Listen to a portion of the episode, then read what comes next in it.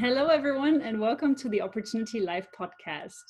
I am Miko and today I have a little firefly with me. She is glowing like a little star. So that's why I decided to call her that name today, if for anyone that isn't able to see her. So her name is Maria Noe and she is a yoga instructor and somatic coach. And today we have the big pleasure of discovering how she came onto this journey because she was actually going down a completely different path. Would you like to tell us how this happened? Yes, actually, I'd love to share my story. Um, so as you mentioned, I, I was a professional singer. I worked in the entertainment industry for about ten years, actually. Um, and so I was working for, you know, major production companies with opportunities to travel the world. And it was, it was great. You know, it was super fun. It was all I thought I ever wanted to do. Um, but something was still maybe not quite aligned for me because I wasn't very happy most of the time. I I found myself, you know, within these cycles of behaviors that just weren't serving me. Um, like I was drinking too much alcohol. I didn't really care about what I ate at all. I was like a completely different person than who I am today. It's just so interesting how we evolve. Um, but what really set me on this trajectory of, you know, healing and discovery was, you know, at a time where I was most vulnerable, I was actually sexually assaulted.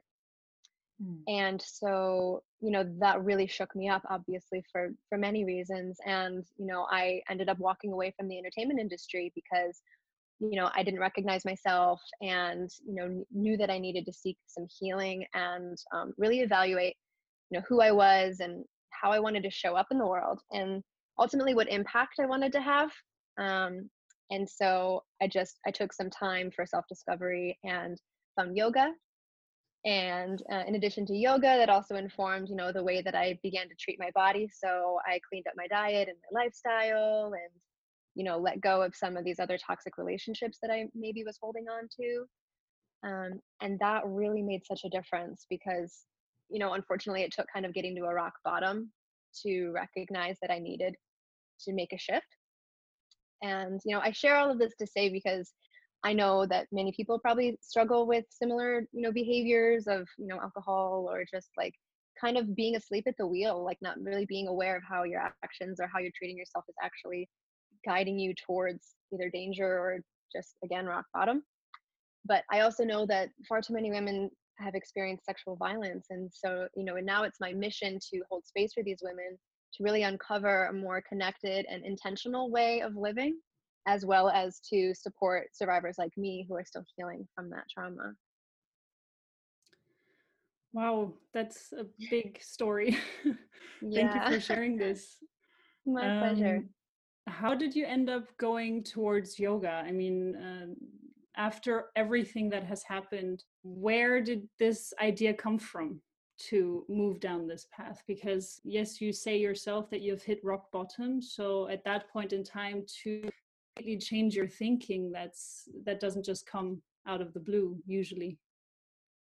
Right. Yeah. So it's interesting. I ended up moving back in with my mom. And, you know, I, I was a dancer as well. So like I was very much like in my body in that way, but again, kind of more unconsciously.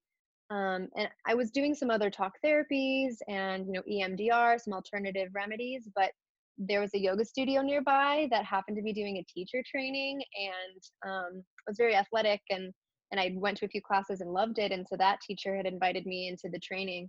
It actually was a six-month training, which, you know, sometimes you see two weeks, sometimes you see six months, and I got lucky. So it was kind of this, like, immersion, and that group became kind of like uh, an adjunct group therapy for me, because it's not only the asana or the shapes of the yoga poses, it's a lot of, like, the philosophy and the spirituality. Um, as well as just like learning about yourself and like, how am I really like relating to others? How am I really showing up? Um, so that was just a very lucky thing. Um, and I really, it just really resonated with me. Yeah. Everything happens at the right time. Yeah. So uh, you mentioned the eight limb path. So this is some kind of a yogic structure from Patanjali, which basically states Um, how to live a happy and healthy life, but he just chose to call it yoga. And in this, one of the pillars is self-reflection. So you have mentioned this already a few times, that you've started to really reflect on what you have done in your life and how to change this. Is there any way you would tell other people where to get started with this? Because this is also something that often you need something to trigger yourself to say, hey, wake up, you need to change something. But when once you're ready to change something about yourself, how do you change your mindset? How do you change your lifestyle? That's a really big question. And honestly, like, it really has to come from within. Like, I definitely had other instances in my life prior to like this major one that I could have been like, mm, that sucked. Like, maybe I need to change, but like for some reason it didn't stick, you know? And so like, you just kind of come to this moment of like, no more. And, you know, you either find yoga or you find something else that works for you. But for me, going into the body, what was so, it was so profound for me. And, you know, I started with yoga, but I continue down the journey because like there's so many other modalities and so many things that you can add on into your toolkit for healing. Um, so like, obviously I found some other holistic ways of eating and lifestyle, but then I also found this modality called somatic experiencing. And so that is like fully body-based, nervous system centered. And what I'd realized was that even though I was doing the yoga and using my body in that way, there was still trauma that was somehow trapped like energetically in my body because I felt it manifesting in my relationships and just kind of in the way that I felt. So like my mind could tell me, okay, I changed, like I'm I'm on my way to being better. My body was kind of like, mm, maybe there's more here. And so that's a big piece of what I work with with my clients is this somatic piece, the somatic coaching. And I can speak a bit about that, but I know your question was a bit more about like how How do you come to that mindset? How do you decide? And, you know, as a coach, like I'm here to support and guide through that, that change, but ultimately the decision to even work with me or to make the change is within you. And so it's just this like fire, like you say, this firefly or this, like this expression that you have within yourself to finally take care of yourself. Yes. Very nice. True. I mean, that's the experiences I've made, that every time you're um, trying to help someone, they have to have this desire within. If they're, if it's not there, then it doesn't matter what you tell them. It's just not going to move forward. Right. And you have to, you know, kind of come in to your own experience and recognize, like, is the way that I'm living aligned with what makes me feel good? Like, what are my values? Like, how do I want to feel? Um, there's a there's a author that called Danielle Laporte, and she speaks about core desired feelings, and I love that. So like, how do you ultimately want to feel in your life? And if you're not doing the things that make you feel that way, then maybe you need to reevaluate or self-reflect. It's like, for me, I want to feel connected, and I want to feel creative, and I want to feel passionate. So some of these things, if I'm looking, you know, at my life back then, like I wasn't connected really at all. And I might've been creative, but I wasn't really being true to like my voice. I was singing like other people's music and it just didn't feel right. So again, like finding what, finding the way that you want to feel and then making sure that your actions align with that. And if not, then maybe make some changes.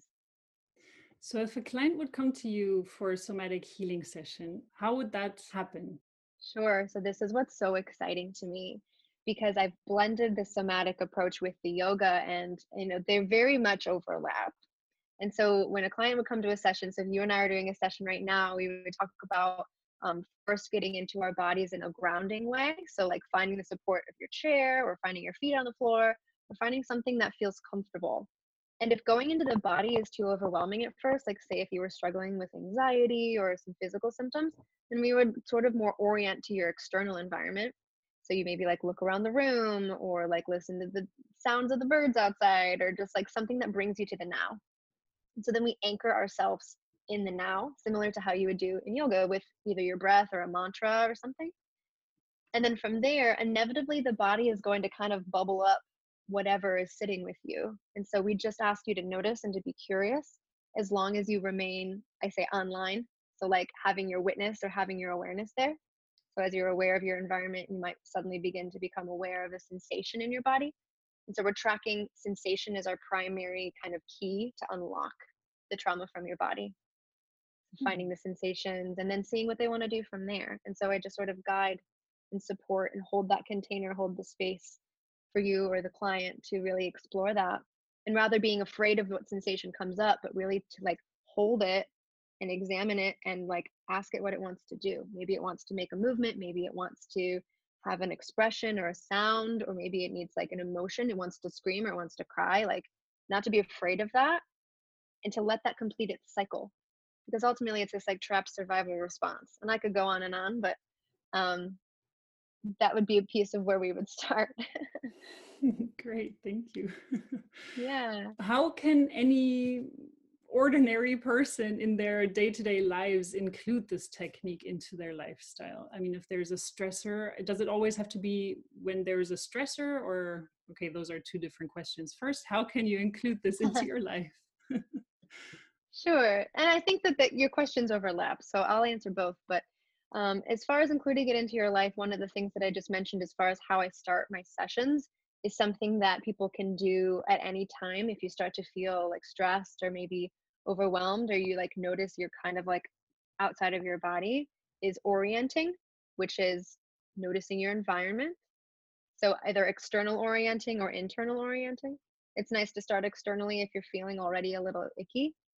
So using your five senses, we talked about that, I think, last time we spoke, but, you know, using your eyes, look around, using your ears and listen, maybe noticing like the textures of like your chair or the floor with your feet. And so it just really brings you into the moment. But then what I think is interesting is also tracking internally. So just notice, hey, I feel a little anxious. I feel a little stressed. Okay, where do I feel this in my body? What's going on? Maybe you feel it kind of in your belly. Maybe you feel it in your throat. And rather than being freaked out by that and being like, oh, something's wrong, something's going to happen, like projecting to the future that something's bad's about to happen, or kind of falling back into the past thinking, well, last time I felt like this, I had a panic attack, or last time I felt like this, something bad happened. Being now, being in the now and being like, what if this is serving me? What is this trying to say? And how can I lovingly hold this and then see what it wants to do? And maybe it will release on its own. Or maybe you want to work with a somatic coach to help you really understand more of like what the, the sensations are saying. Hmm, interesting.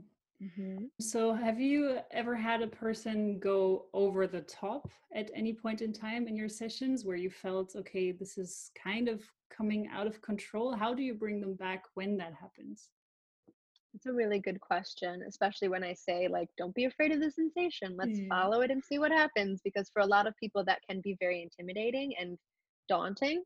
Um, but we talk about having like a threshold or like holding this container. And so your nervous system kind of fluctuates like a wave. You go up sympathetic nervous system, which is this activation, maybe this kind of scarier sensation. And then parasympathetic nervous system, which is when you come into rest, you come into a more calm state of being, which is what we do in the beginning of the session. We find your anchor. So we always return to your anchor. And so we don't just dive right into this experience of the biggest stress, the biggest trauma. We really titrate it. So we just kind of like drop a little bit at a time of the stress back in. So rather than retelling your whole story, because that's traumatic in and of itself, we're just sort of following what's with you. Oh, I feel a little twitchy in my shoulder or something. Okay, we're not gonna like skyrocket off with that. We're going to just like see what happens. And then if it starts to get a little too intense and your witness goes away, you're no longer with me and you're no longer aware of what's going on, we anchor. So we go back to that resource. We go back to feet on the floor, breath. And so we just kind of go back and forth until you are able to build more of a capacity to really kind of go there and then come back.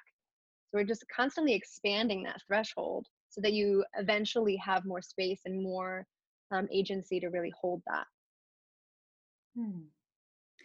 How long did it take you to get out of these feelings? Because uh, when you've experienced something like this, it's like a constant thing in your mind. And um, if you, when you're working on it like this with somatic healing, or before you did uh, therapeutic yoga and things like that, how long did it take you to really get out of these constant reminders, or to feel calm again in your body and things like that? Well, that's a very deep question, and I think that it definitely varies from person to person. But for me, what I ex- experienced is that it really is a journey, and it's a, a constant practice, similar to yoga. Um, I'd say that like early on, when my the expression of my trauma was very intense, like I definitely had P T S D. I was definitely not sleeping well, nightmares, and shaking, and crying, and just really just no idea what the heck I was doing with myself. That you know, after a few months of of the yoga and my therapy and everything, like it really ended up calming down a lot. But again, when I found the somatic piece, it was interesting because it kind of like, I keep saying that it kind of like went into my body and like was scooping through like all of the nooks and crannies to get what I'd missed. Like, mm. oh, there's still a little bit here. Oh, there's still a little bit there. Um, because you begin to just kind of notice it like, oh, I have a thought. Oh, that reminds me of that. But it becomes less triggering. Mm. So it's not that it's like never not with you in a way, because it's a part of your past, it's a part of your experience, and it's obviously shaped who I am today. So I can't really like say, okay, that's done, but I know now what to do with it. And I have all of these tools to make sure that I feel grounded and safe in my own body and in my own environment. So as far as a timeline, like time will tell, it's, it's a constant thing, but I know now that because of the tools that I have and the resources that I have and the experience that I've had with the yoga and the holistic health and the somatic coaching, that I'm so much more equipped and I feel so much better now. But I'll always continue to kind of scoop around the nooks and crannies and make sure that that I'm really good and taking care. Um, what is one of your day to, daily tools that you personally use, and maybe that you can explain in a way so that our listeners can use this tool? Oh, that's a good one. Um, so aside from, you know, that present moment being with, you know, using your senses and then going within and tracking sensation, like that's a lot to work with in and of itself. Um, but one thing that I think is so profound, and it's obviously used a lot in yoga and we call it pranayama. Um, I use the three part breath a lot. So this is my go-to sort of like, ooh, I need to feel, I need, need to feel better. I need to calm down. Or even if it's just like in a moment of high stress with work or something, this immediately will help calm me down.